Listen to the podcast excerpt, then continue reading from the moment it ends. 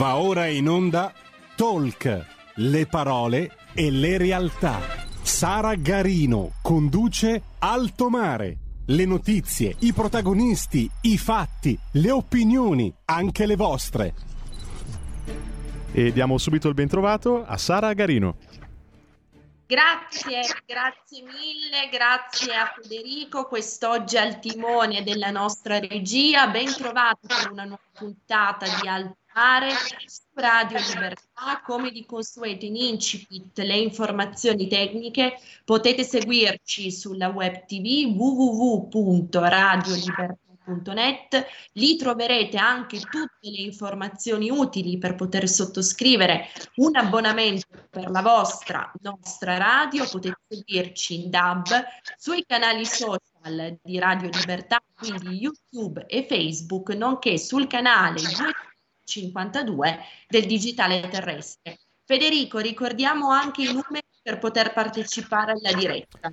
Certo Sara, allora potete telefonarci allo 0266203529 o scriverci un WhatsApp al 346 642 7756. Ne approfitto per chiedere ai nostri ospiti quando non parlano se riescono a mutarsi per evitare ritorni. Buona conduzione a tutti. Grazie, grazie mille Federico. Giusto appunto i nostri ospiti, anche quest'oggi abbiamo un parterre ricchissimo, naturalmente il tema è quello della guerra in Ucraina, o meglio della guerra nel cuore dell'Europa, non potrebbe che essere così, non, po- non possiamo far altro che occuparci di questo. Abbiamo con noi Giordano Bruno Guerri, un grande amico di Alto Mare e di Radio Libertà, storico, saggista, nonché presidente del Vittoriale degli Italiani. Giordano, ben trovato. Giordano, sei muto. Sono hai preso perché così mi era stato detto. E infatti hai preso rapido da rimediare. Buongiorno a tutti, felice di essere qui, grazie. Grazie, grazie mille a te Giordano. Ridò anche il benvenuto a Roberto Paolo Ferrari, capogruppo per la Lega in quarta spesa. Ben trovato, onorevole. Grazie a te, buongiorno a tutti, agli ospiti e agli ascoltatori. Grazie mille per la partecipazione. Saluto Andrea Cucco, direttore responsabile di Difesa Online, che è tornato a trovarci. Buongiorno Andrea. Grazie Sara, buongiorno a tutti. Grazie per essere con noi e saluto Claudio Verzola, esperto di cyber security. Grazie Sara, buongiorno a te e a tutti gli ascoltatori e agli ospiti presenti. Grazie, grazie mille Claudio per la partecipazione. Giordano, cominciamo subito da te. Dicevamo la guerra nel cuore dell'Europa, un qualcosa che fino a poche settimane fa, fino a pochi giorni fa sembrava impensabile, eppure è successo. La tua analisi dal punto di vista storico, la tua analisi di storico, un affresco su quello che è successo e che non doveva succedere, evidentemente. Certo, beh, intanto ricordiamo che una guerra nel cuore dell'Europa l'abbiamo già avuta in tempi recenti, cioè la guerra nel, le guerre nella ex Jugoslavia, scusate, che erano gravissime, dolorosissime, con una violenza inaudita, molte vittime, tanto che poi è finito al tribunale internazionale dell'AIA con molte condanne per genocidio, pulizia etnica, eccetera. Quella volta ci fece meno impressione perché si, uh-huh. eh, si ammazzavano fra loro, sembrava una bega interna e che comunque non costituisse un pericolo per il resto dell'Europa e del mondo, anche perché intervenne la Nato con la sua forza schiacciante e, e tutto si risolse abbastanza in fretta. Quindi eh, non è la prima guerra purtroppo, ma è certamente la più grave. È la più grave perché qui c'è eh, l'attacco di un grandissimo paese, una delle maggiori potenze mondiali, a un paese meno grande ma enorme, vasto. L'Ucraina è un paese di oltre 40 milioni di abitanti, grande il doppio della Francia, che mm-hmm. ha chiesto di entrare nell'Unione Europea e, e, che probabilmente avrebbe tutte le probabilità di entrarci ed è un'aggressione ehm, apparentemente non giustificata da motivi eh, reali, eh, cioè no, non c'è stata un'aggressione dell'Ucraina alla, alla Russia, ci mm-hmm. possono essere stati degli scontri di frontiera, dei fra- fanatismi, ma ricordiamo anche che la Russia ha tolto un pezzo del, proprio, del suo territorio all'Ucraina, la Crimea, che è un territorio ormai storicamente eh, ucraino. E quindi, e quindi, si tratta di una crisi internazionale, dico delle banalità, di una gravità estrema, quali non abbiamo mai avuto in Europa dal 45 a oggi, anzi il 45 non era già più crisi, era guerra, dal 39 a oggi. E per questo io ritengo che noi dobbiamo veramente considerare la storia del secolo scorso, cioè rifarci a Monaco 1938, eh, quando sì. le democrazie europee e occidentali per cercare di placare Hitler gli concessero tutto quello che voleva, pensando che si sarebbe fermato e invece così riuscirono soltanto ad accelerare e aumentare la sua voracità e a provocare tutto quello che accadde dopo. Eh sì, pace con onore, pace per i nostri tempi, aveva dichiarato entusiasticamente Neville Chamberlain tornando in patria nel Regno Unito, gli fece eco Churchill, potevate scegliere tra il disonore e la guerra, avete scelto il disonore e avrete la guerra ma su Monaco 1938 naturalmente ci torniamo, Giordano, nel prosieguo della puntata. Dopo questo affresco che tu ci hai tracciato, passerei a sentire l'onorevole Ferrari. Roberto, qual è la risposta della politica italiana di fronte a questa crisi, a questa escalation di violenza?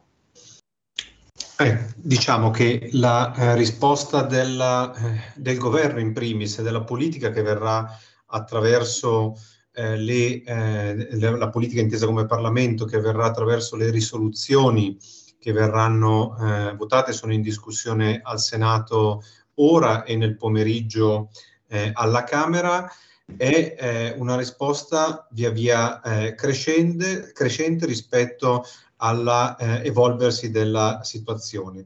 Per quanto riguarda eh, il governo, noi sappiamo che ha ehm, approvato il Consiglio dei Ministri un primo decreto eh, qualche giorno fa e uno nel, eh, pomeriggio, nel pomeriggio di ieri. Nel primo si eh, prevedeva un invio di, eh, di truppe eh, nel, nel, quadro del, eh, della Nato, della forza di reazione eh, della Nato eh, nei paesi eh, baltici e nel, eh, per eh, air policing nella eh, Romania, dove già comunque eravamo, eravamo presenti, aumenteremo in base alle richieste della, dell'Alleanza Atlantica questa presenza.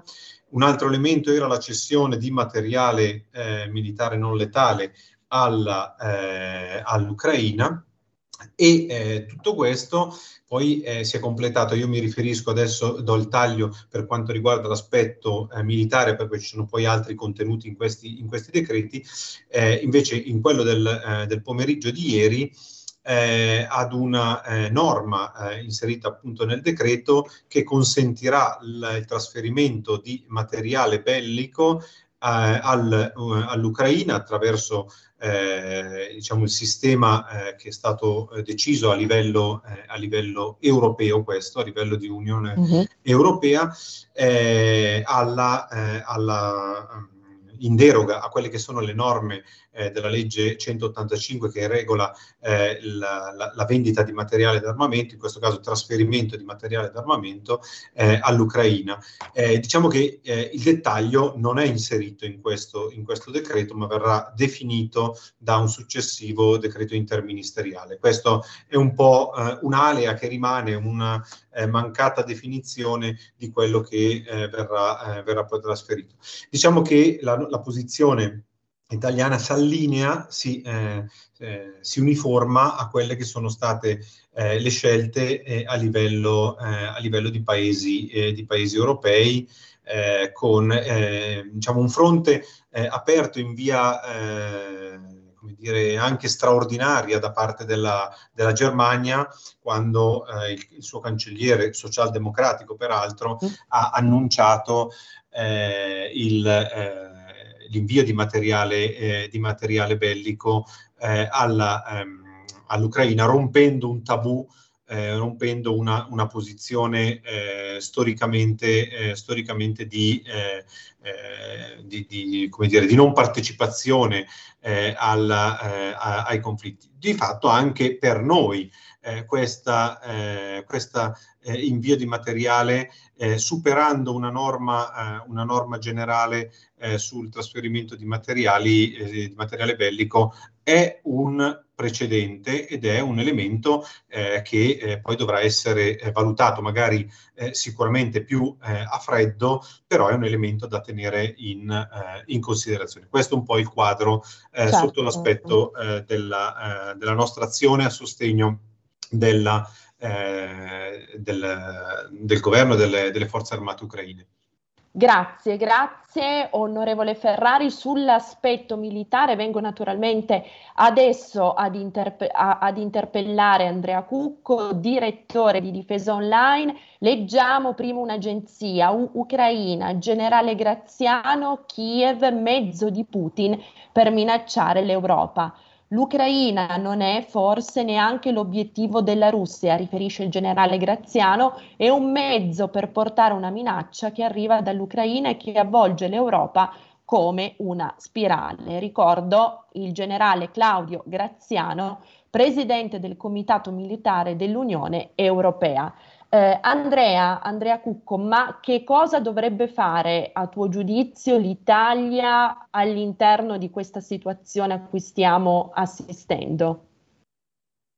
Innanzitutto un atto di umiltà, iniziare a guardare in casa propria e rendersi conto di come siamo messi prima di proporre aiuti interventi agli altri. Finalmente forse è l'occasione per realizzare che aver ignorato per decenni l'importanza della difesa e aver stanziato di fatto circa l'1% quando ci veniva chiesto un 2% a favore delle forze armate ha portato a, ai risultati che vediamo oggi, un, delle forze armate in cui la stragrande maggioranza dei fondi vanno in stipendi e alla fine non possiamo contribuire con granché si invoca la difesa europea, bene, ma la difesa europea deve essere un lavoro di squadra, non è che possiamo saltare in mm. groppa a qualche altro giocatore se non abbiamo le scarpe con i tacchetti e abbiamo un calzino bucato ai piedi.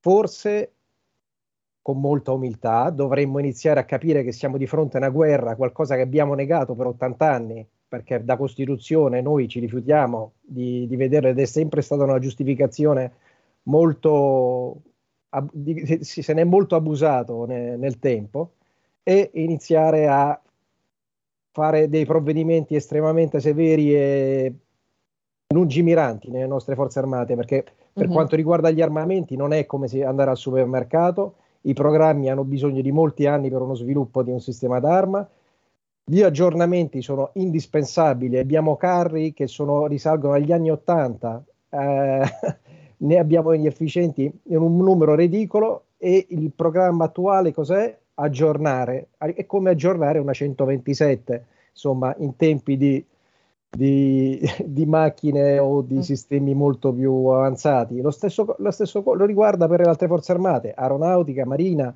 Certo, abbiamo fatto passi avanti, ma ancora, abbiamo molti limiti nel munizionamento, molti limiti nei sistemi e soprattutto nel personale, perché continuiamo a ridurlo ancora quando paesi come la Germania hanno iniziato a rimpolpare gli organici da tempo.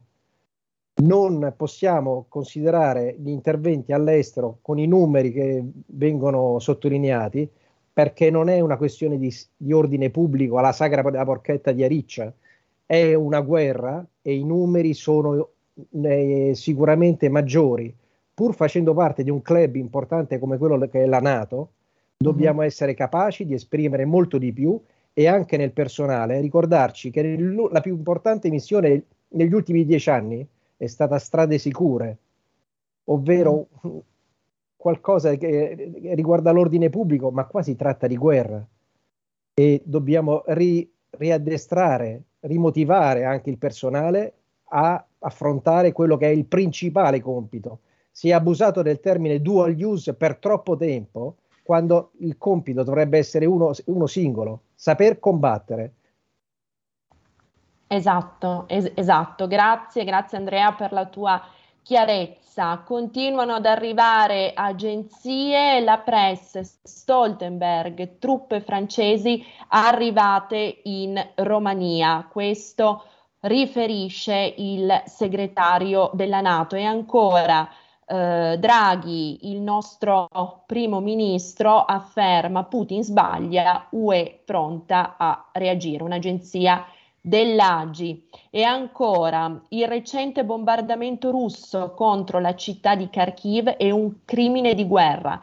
Lo ha dichiarato il presidente ucraino Zelensky in un nuovo video pubblicato su Facebook. Ecco, Claudio, mh, mm, diciamo nell'immaginario collettivo, nei libri di storia, nei sussidiari per intenderci, la guerra è ancora vista soprattutto come un qualcosa che si combatte con le armi.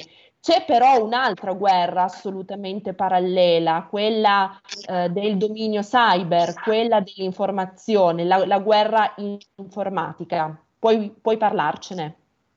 Beh, sicuramente eh, una delle caratteristiche di questa guerra è quella di vedere eh, coinvolte eh, le più grandi potenze eh, che in questo momento dominano eh, il nostro mondo. Non abbiamo a che fare eh, con uh, tribù eh, o con uh, movimenti ecco, che hanno ancora dei meccanismi di informazione interna arcaici, per quanto faccio riferimento ai talebani, sono diventati anch'essi esperti di informazione, esperti nella gestione della comunicazione e diciamo, dopo Doha hanno dato dimostrazione di riuscire anche loro a padroneggiare informazioni. Siamo in una nuova epoca eh, dove i, i tank eh, eh, ricoprono ancora un ruolo seppur marginale, ma eh, la guerra dell'informazione, la guerra del cyberspazio è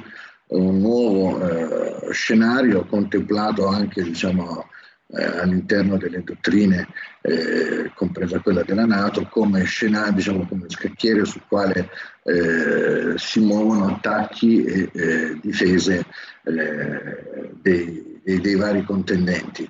E noi abbiamo assistito ecco, in, in, questi mesi eh, per quanto riguarda il discorso delle informazioni a continui attacchi da parte eh, della Russia che è molto eh, ben strutturata nella gestione delle informazioni. Eh, se noi vogliamo creare un'opinione eh, e dividere quella che è eh, diciamo, l'alleanza atlantica, dobbiamo fare in modo ecco, che si creino delle crepe all'interno di questa alleanza, che si creino delle condizioni che si contrappongono a quelle che possono essere le linee guida eh, che sono già ben consolidate dal punto di vista eh, operativo e quindi diciamo, eh, vadano a indebolire l'alleanza e quindi su questo eh, la guerra dell'informazione russa, così come quella eh, statunitense, eh, è stata condotta ed è condotta ecco, con eh, l'utilizzo di psicologi esperti nell'arte ecco, della divulgazione di informazioni e controinformazioni. Siamo, eh, siamo in guerra e quindi anche la nostra informazione in questo momento è viziata da questo tipo di, eh, di attività. diciamo, pensare che in questo momento noi abbiamo la massima informazione possibile su quello che sta avvenendo in Ucraina e eh, diciamo, non, non, è cor- pienamente corretto. Noi in questo momento abbiamo le informazioni che provengono dalla nostra parte e, e abbiamo un'informazione che è diventata molto più semplice, comprensibile per, per, eh, per la massa, e quindi abbiamo i buoni, abbiamo i cattivi, abbiamo gli orchi e abbiamo i paladini.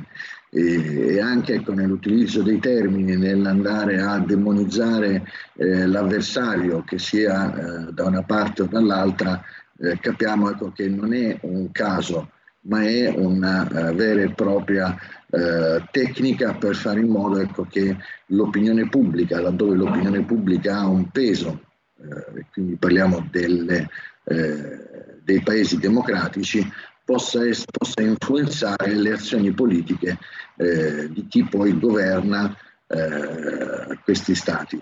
Dall'altro lato abbiamo una, una, guerra cyber, che è una guerra cyber che dal punto di vista militare eh, in un primo momento ha, eh, è servita a disarticolare i centri di comando e controllo e quindi diciamo, mandare tecnicamente eh, fuori uso quelli che potevano essere tutti i sistemi d'arme collegati a eh, apparati elettronici, ma eh, in questo secondo momento assistiamo a una eh, più massiccia e diffusa eh, attività dal punto di vista cyber che influisce sui funzionamenti delle ferrovie, per esempio in Bielorussia per aumentare i trasferimenti delle truppe, che influisce eh, su eh, superfici all'interno delle quali viene fatta informazione, vedi il sito della TAS, Russia Today, eccetera, eccetera. Quindi eh, siamo in piena guerra a tutti i livelli che in questo momento sono consentiti. Per fortuna adesso diciamo il nucleare, per quanto contemplato, è, è l'unico eh, asset eh, non ancora completamente ingaggiato, ma eh, diciamo, eh, stiamo assistendo ecco, a una guerra che fino adesso nella storia dell'umanità non ha mai avuto eh, così tante, eh, tanti scenari multipli sui quali si sta sviluppando. Grazie, grazie mille Claudio per la tua chiarezza.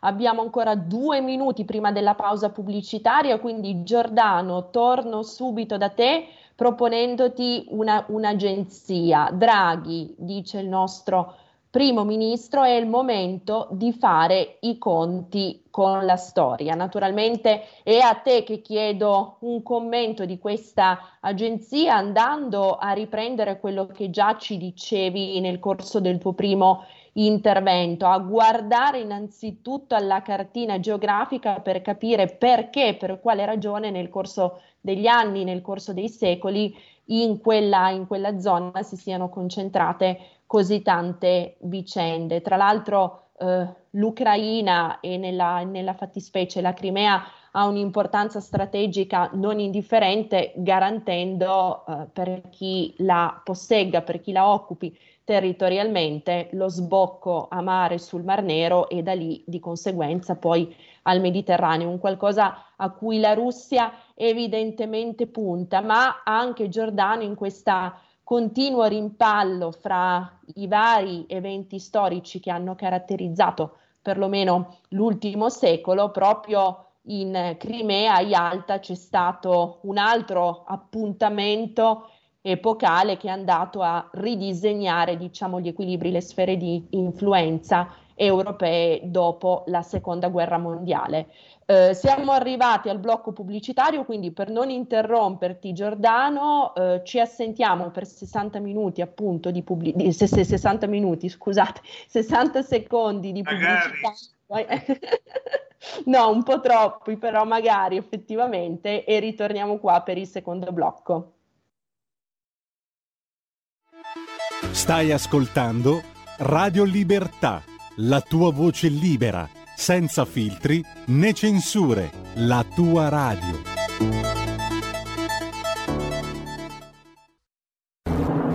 Il mondo di Tarkus, Gabriele Manzini e Sandro Roda in un viaggio attraverso la storia della musica progressive dalla nascita alle nuove contaminazioni. Ogni sabato dalle 21.30, la tua radio.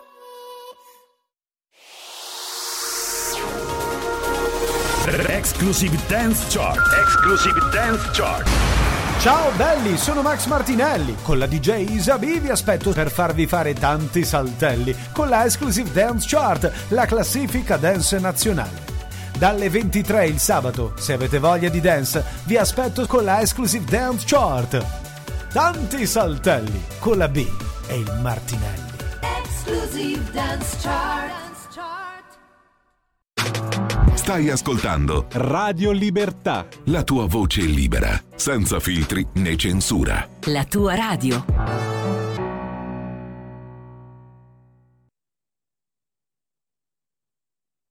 Rieccoci, rieccoci per il secondo blocco di Alto Mare. Allora, Giordano, dovevo darti la parola, in realtà non te la do subito perché abbiamo una telefonata dal pubblico. Sentiamo l'ascoltatore e poi torno da te. Sì. Prego, Federico.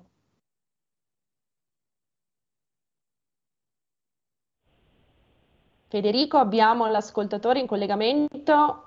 Pronto? Pronto, benvenuto. Sono in linea? Sì, sì, sì, è in diretta. Buongiorno a Giordano Bruno Guerri, sono un suo ammiratore, ho letto tutti i suoi libri. Senta, io Grazie. comincio a fare una domanda a lei. Ma è possibile che uno Stato che occupa i tre quarti delle terre emerse, che ha tutte le risorse che possano esserci sulla madre terra, che ha una popolazione scarsa di 170 milioni di abitanti, possa avere un reddito pro capite come quello poco meno di quello del Portogallo e avere missili, armi nucleari, carri armati a decine di migliaia e aggredire una nazione che ha un terzo o anche meno della sua popolazione pretendendo di difendere la propria sicurezza. Cioè qui stiamo veramente prendendoci in giro, cioè dire la Nato ha circondato la Russia e quindi la Russia reagisce, ma reagisce in nome di chi e di cosa? Che domina tre quarti delle terre emerse, che ha tutto quello che vuole e ha una popolazione, scusatemi i termini volgari, con le pezze al culo e si permette di fare queste cose. Io volevo una risposta in questi termini, grazie. Grazie, grazie, grazie mille per l'intervento. Giordano, abbiamo un'altra telefonata, poi ti do la parola. Sì. Eccomi qua, mi senti? Benvenuto. Benvenuto. Ti sentiamo, benvenuto. Ciao, noi ci conosciamo, sono, sono- ciao, ci conosciamo, sono Walter dal Friuli Venezia Giulia. Tra l'altro io adesso sono anche in un luogo quasi di confine con la Slovenia, quindi di Mm. confine in qualche modo noi ce ne intendiamo, no? Avendo abbattuto l'ultimo muro Iconico. qui a Gorizia, con Nova Gorizia. Allora io volevo portare invece l'attenzione su altro, perché adesso la telefonata del nostro ascoltatore precedente, che va bene perché il dialogo è giusto, insomma che le- insomma, questa gente con le pezze al culo, sono tutti giudizi che noi diamo e sono profondamente sbagliati. Io vorrei ricordare Saddam Hussein, vorrei ricordare la Gran Bretagna che ha abbattuto quello che definivano un dittatore, poi, sono, poi è venuto fuori che non era così vero. Vorrei ricordare la Francia che ha fatto la stessa cosa con Gheddafi, quando Berlusconi invece voleva mantenere i rapporti anche perché c'era un canale comunque privilegiato con noi per motivi anche storici. Vorrei ricordare a tutti quanti che siamo di fronte alla demagogia. Questa, questa mattina ho sentito il signor Draghi che ha fatto un discorsone di retorica applaudito da tutti, l'ho sentito in televisione tutto perché sono in pensione quindi ho il tempo di ascoltare anche i re della retorica, che mi è sembrato veramente un ragionamento di solidarietà, di questo, di quest'altro. Mi sembra che ci sia tutto questo una grande retorica e forse non si tiene conto davvero di quello che sono stati gli episodi che durano dal 2000 e più, dal 2014 in avanti e anche dal 2008 in quell'area lì. Io ho degli amici lì che ci lavorano, ho un amico carissimo che ha la moglie in Ucraina, ok? E mi dice tutt'altre cose di quelle che ci stanno dicendo il mainstream, tutt'altre cose.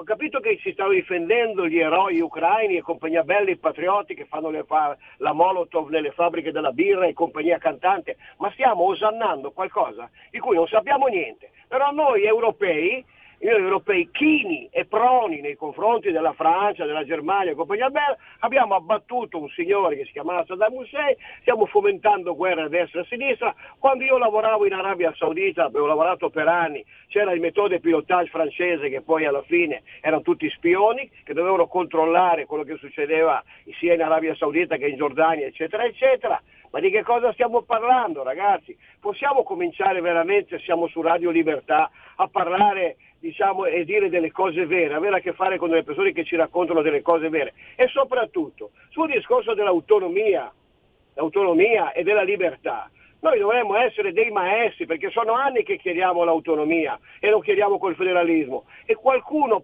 qualcuno, qualche anno fa, il professor Miglio, aveva già delineato una roba del genere. Adesso prima o dopo scoppierà anche Marocco, Tunisia, destra, sinistra, Egitto, regeni, non regeni, stiamo tenendo in piedi un sacco di cose per l'amor del cielo. Eh, eh, però veramente siamo Radio Libertà, diciamo le cose libere e, po- e, cerchiamo di stare meno retorici possibili. Non abbiamo bisogno di tutte queste informazioni. Io parlo con le persone e le persone dicono sono stanche di essere informate e disinformate nello stesso tempo.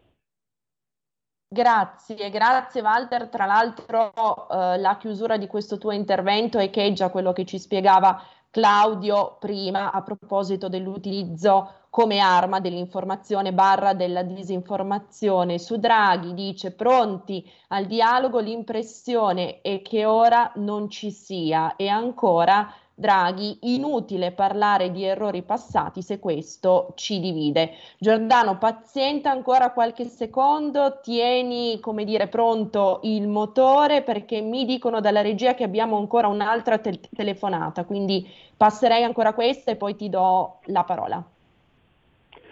Pronto, ciao, sono Paolo da Verona. Benvenuto Paolo. Dunque, tu dicevi eh, dell'arma, eh, diciamo, dei, informatica, no? Io volevo parlare invece dell'arma economica, delle sanzioni economiche, perché quando sento l'Unione Europea che dice noi useremo la bomba atomica delle sanzioni economiche, io sono rabbrividito, perché qui ci si dimentica che la causa della seconda guerra mondiale è stata proprio la bomba atomica europea delle, delle sanzioni economiche del Trattato di Versailles, che schiantò la Germania che aveva perso la guerra, la prima guerra mondiale, così come si vuole schiantare la Russia che ha perso la guerra fredda. Allora, qui adesso vorrei citare un libro di storia il delegato americano, che era tra i vincitori della guerra ed era il delegato americano al Trattato di Versailles, se ne andò sbattendo la porta dicendo che quello non era un trattato di pace, ma con esso si preparavano altre 12 guerre, leggi seconda guerra mondiale, perché il popolo tedesco non si sarebbe stato fatto massacrare con uno spaventoso debito pubblico senza vendicarsi nel modo più feroce appena ne avesse avuto le possibilità e così è accaduto. Infatti il popolo americano, il congresso americano non ratificarono il trattato di Versailles. Ciao.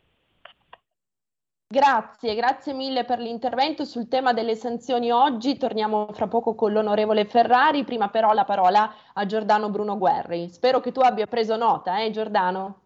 Ho preso un sacco di appunti perché qui si è toccato veramente tutta la storia possibile e, immaginabile. Io direi come prima cosa che mi sta molto a cuore che questo episodio che stiamo vivendo drammatico rivela prima di tutto l'inesistenza dell'Europa, dell'Unione Europea. Noi sappiamo che uno Stato federale ehm, ognuno si fa i propri affari e gestisce eh, lo Stato come vuole negli affari interni, ma che la politica estera e la difesa devono essere comuni. Adesso noi, l'Unione Europea, non ha né la difesa, anzi non ce l'ha proprio, né una politica estera comune, per cui non è assolutamente in grado di fare fronte a una crisi del genere. Sì, possono essere tutti d'accordo di eh, condannare la Russia, di promettere e dare aiuti, ma non sono in grado di dare un intervento risolutivo che sarebbe quello necessario. Per esempio, saltando tutte le pastoie burocratiche e ammettendo immediatamente l'Ucraina nell'Unione Europea, che quello sì sarebbe un provvedimento minaccioso e una sanzione contro la Russia molto importante. Eh, non, non dico che sarebbe opportuno, ma sarebbe molto efficace nel frenare Putin e le sue iniziative. Quanto ai conti con la storia che dice Draghi di voler fare, immagino che eh, debba decidere se in questo momento essere Chamberlain o essere Churchill per, per eh, ricollegarsi ai discorsi che abbiamo fatto. Io immagino che voglia essere Churchill, è un uomo colto che conosce la storia e che quindi voglia far fronte con energia alla, e mi sembra che per quanto possa lo stia facendo. Ma eh, mi vorrei ricollegare poi al primo intervento eh, del primo ascoltatore, che mm-hmm. ringrazio di essere un mio lettore, che dice come, come com'è che l'URSS, eh, l'URSS, vedete che già faccio un lapsus, che la Russia eh, così grande, così povera, si permette... La, la Russia è così grande, così povera e così ricca di armi proprio per la sua storia, ricollegata prima agli zar e poi all'Unione Sovietica. Eh, la Russia oggi ha tante armi perché ha le armi dell'Unione Sovietica che ha continuato a sviluppare nonostante abbia perso la guerra fredda eh, e ha investito molto denaro nell'armamento in vista proprio di futuri scontri e questo ha, è uno dei motivi della, della scarsa ricchezza media del popolo russo, mentre ci sono oligarchi ricchissimi, il popolo e il PIL eh, individuale è molto modesto. Eh, è ancora dovuto a motivi storici questa attenzione della, della Russia verso l'Ovest, verso l'Ovest, perché fino al, fino al 1500 è stata attaccata soprattutto da est, dai popoli mongoli, dai tartari, che attraversarono la Siberia come se fosse un giardino d'inverno e arrivavano fino a Mosca, fino ad invadere addirittura l'Europa occidentale.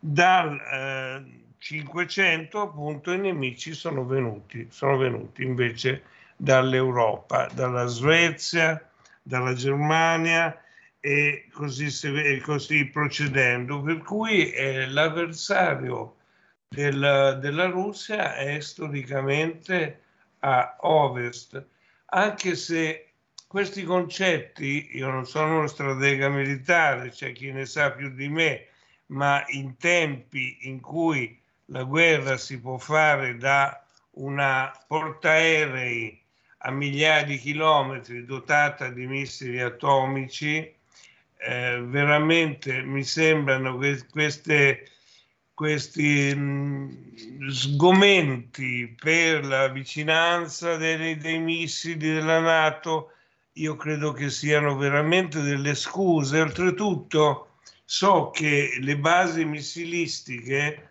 non devono stare troppo vicine al confine dell'avversario dove possono essere attaccate e sabotate, ma che devono stare piuttosto lontane dal confine dell'avversario. Quindi un sacco di problemi che io credo siano essenzialmente poi economici, che Putin, mm. Più che problemi di difesa, abbia e voglia affrontare dei problemi economici e infatti la guerra che si sta facendo è quella del gas, non quella Infatti. dell'Ucraina. Esatto, Giordano. Grazie per aver introdotto in maniera così efficace questo tema dopo l'excursus storico. Infatti, concentriamoci sulle questioni economiche. Onorevole Ferrari, allora leggo un'agenzia, secondo l'ufficio studi di Confcommercio, la guerra in Ucraina inevitabilmente comprimerà la crescita prevista per il 2022 nel prossimo documento di economia e finanza, scrive Confcommercio, si registrerà una, ri- una riduzione degli obiettivi previsti per una variazione del PIL che sarà attorno al 4%. E ancora sul tema delle sanzioni, intanto Mosca per bocca del Premier Mushustin riferisce che le sanzioni dell'Occidente colpiscono gente comune, andando eh, evidentemente a puntare il dito, dice Mosca, sul fatto che gli Stati Uniti, dice appunto il Premier, e l'Unione Europea continuano a imporre sanzioni, sono passati dalla persecuzione di politici e imprese a restrizioni più ampie che colpiscono direttamente gli interessi dei cittadini russi. Ancora sul gas, diceva Giordano Bruno Guerri, eh, frattanto che viviamo questa escalation in Europa, le esportazioni di Gazprom verso la Cina stanno crescendo. Lo riferisce un'agenzia di La Presse. Prego, onorevole Ferrari. Sì, allora i temi sono, sono tantissimi. Eh, interessanti anche eh, gli interventi degli ascoltatori che abbiamo visto eh, sono, uh, sono, in molti casi divergenti, posizioni eh, nell'opinione pubblica che eh, stanno formando eh, e hanno posizioni, eh, posizioni diverse. prima di iniziare ad analizzare l'aspetto del, delle sanzioni e, e, e l'aspetto economico, vorrei porre un tema che poi appunto è conseguente sia delle nostre azioni in campo militare, della nostra reazione in campo militare, ma che anche nelle eh, risposte che diamo sotto il punto di vista della eh, pressione dal, dal, sul fronte economico. È eh, capire alla fine di questo conflitto, perché eh, dovrà eh, avere eh, un termine come tutti i conflitti, dove vogliamo collocare la Russia e che rapporti noi, Europa, vorrà avere con la Russia. Se isolarla completamente e spingerla ancora di più tra le braccia della Cina. Non dimentichiamoci che fino all'altro ieri il nostro problema principale non era la Russia, nonostante non abbiamo visto i segnali o, o, o li abbiamo voluti ignorare, eh, però il problema rimarrà è eh, il gigante, eh, il gigante eh, cinese.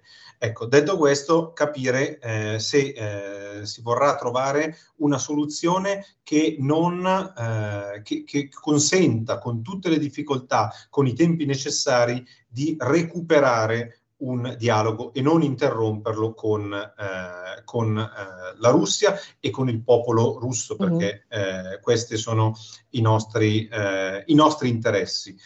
Eh, per quanto riguarda le, eh, le, sanzioni, ecco, non condivido l'analisi del parallelo tra eh, le sanzioni eh, e soprattutto le indennità di guerra imposte dopo il Trattato di Versailles, umiliante nei confronti della, eh, della, Germania, eh, della Germania, imperiale, eh, dopo la Prima Guerra Mondiale e le attuali sanzioni. Quelle furono appunto sanzioni, soprattutto indennità di guerra, eh, legate a eh, alla fine di un, di un, conflitto e che non hanno avuto eh, la lungimiranza, e qui mi ricollego appunto a quello che vorremmo fare al termine del conflitto nei rapporti con la Russia, in quel momento eh, bisognerà essere, eh, essere lungimiranti, per, eh, e che hanno spinto poi il popolo tedesco a buttarsi nelle braccia di, eh, di Hitler e del partito eh, nazionalsocialista.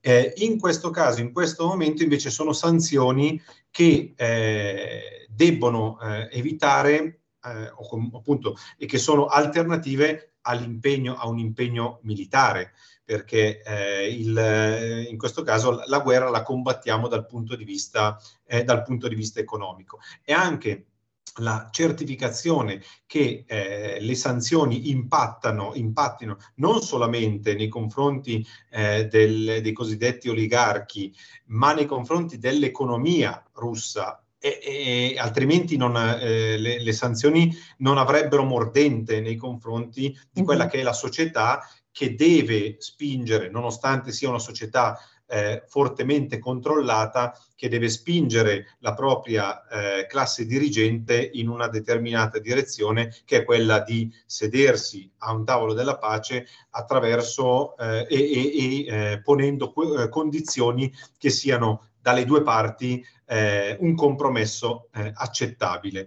Quindi eh, questo, da questo punto di vista uh-huh. l'analisi, forse i termini che si utilizzano eh, come quello di bomba atomica economica, ecco, eh, l'evocazione di, dell'aspetto, dell'aspetto, nucleare lo lascerei eh, fuori da tutti, da tutti, i discorsi, proprio perché eh, non, non, è sempre foriero di cattivi, di cattivi, auspici, quindi da questo punto di vista.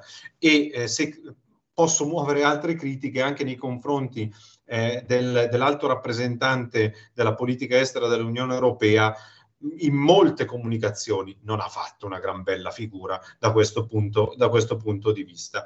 Eh, Assolutamente eh, no. Chiudo, Onorevole... chiudo una, una, chiosa finale, eh, ricollegandomi a quelli che sono, possono essere gli in, i necessari investimenti nel settore della difesa che potrebbero essere benissimo, anzi fortemente condizionati dalle, dal, dalla crescita, dalla mancata crescita del PIL, comunque il mancato investimento nel settore della difesa è un mancato investimento in quel fattore essenziale nel prevenire le guerre che è la deterrenza e noi se non siamo credibili eh, poi eh, rischiamo di avere questi conflitti e quindi conseguentemente l'investimento nel settore della difesa è un investimento anche nel, nel, nel, appunto, nel prevenire i conflitti e nel garantire la pace, una pace in equilibrio. Assolutamente sì, grazie onorevole, siamo quasi in chiusura, ancora però due flash per Andrea Cook e per Claudio Verzola. Andrea, allora i paesi occidentali dovrebbero abbandonare la creazione di strutture militari sul territorio di stati che in precedenza facevano parte dell'Unione Sovietica e non sono membri dell'alleanza, compreso l'uso delle loro infrastrutture per qualsiasi attività militare, riferisce Lavrov, ministro degli esteri esteri russo per echeggiare anche quello che era stato un intervento del nostro pubblico. Che cosa sì, ne pensi? Quello, quello che spesso si sottovaluta è il senso di accerchiamento storico che ha avuto la Russia, ovvero in 30 anni bisogna vedere qual è stata l'espansione della Nato attorno a quello che era un ex impero di fatto. Uh-huh. E in questo sicuramente è giustificato, non, si, non, è tale però da giustificare un'azione di guerra adesso, assolutamente. E, parlando proprio di Lavrov, però al contempo, eh, bisogna iniziare a distinguere tra la decisione di Putin e di un partito del Cremlino nel decidere una guerra e quella di un'altra fazione che ha manifestato la sua, la sua posizione contraria come è stato evidente da, dallo stesso Lavrov, a, dal, dal, capo dei servizi esteri de, russi, che quando, quella che è stata descritta come una scena umiliante di fronte a Putin, da parte di un personaggio che tutto può essere tranne che una persona che si fa umiliare, perché il capo dei, dei servizi è sicuramente in Russia, sicuramente qualcuno che dovrebbe pensare, far tutto tranne che eh, far pensare a una mitezza, dovrebbe invece far, far passare il messaggio di, un, eh, di qualcosa di, che dovrebbe essere più percepito come un'opposizione. Noi abbiamo parlato, si è parlato in Italia come U è stato umiliato. No, ha mandato un messaggio chiaro in cui si diceva che c'era una parte del, del, del, del Cremlino che non era assolutamente d'accordo cogliere questi segni può far distinguere tra una decisione e un, eh, un avversario politico, ovvero Putin, e una parte del, del suo entourage, e un'altra parte del Cremlino che invece è contraria. Forse sono quelli che dovremmo guardare. Una cosa è Putin, una cosa è la Russia. E Putin ha tradito anche se stesso con l'immagine che ha dato in tanti anni e la Russia l'immagine che è stata data in questi anni con questa azione Le, per quanto riguarda poi le sanzioni, ricordiamo tutti durante anche il ventennio cosa, cosa, a cosa hanno portato. Hanno fatto cadere il fascismo o lo hanno rafforzato? Credo che, che la risposta sia semplice. Per chiudere, in realtà credo che ci manchino oggi non solo i Churchill, ma perfino i Chamberlain, perché lo stesso Chamberlain aveva ancora davanti agli occhi i morti della prima guerra mondiale, noi non abbiamo nemmeno quelli. Sara, sei muta. Grazie, grazie Federico, grazie Andrea per, per questo tuo intervento, per questa disamina. Abbiamo ancora eh, un paio di minuti in chiusura, torno da Claudio con una domanda tagliente, naturalmente l'argomento richiederebbe più tempo, ci torneremo. Questione Anonymous, Claudio.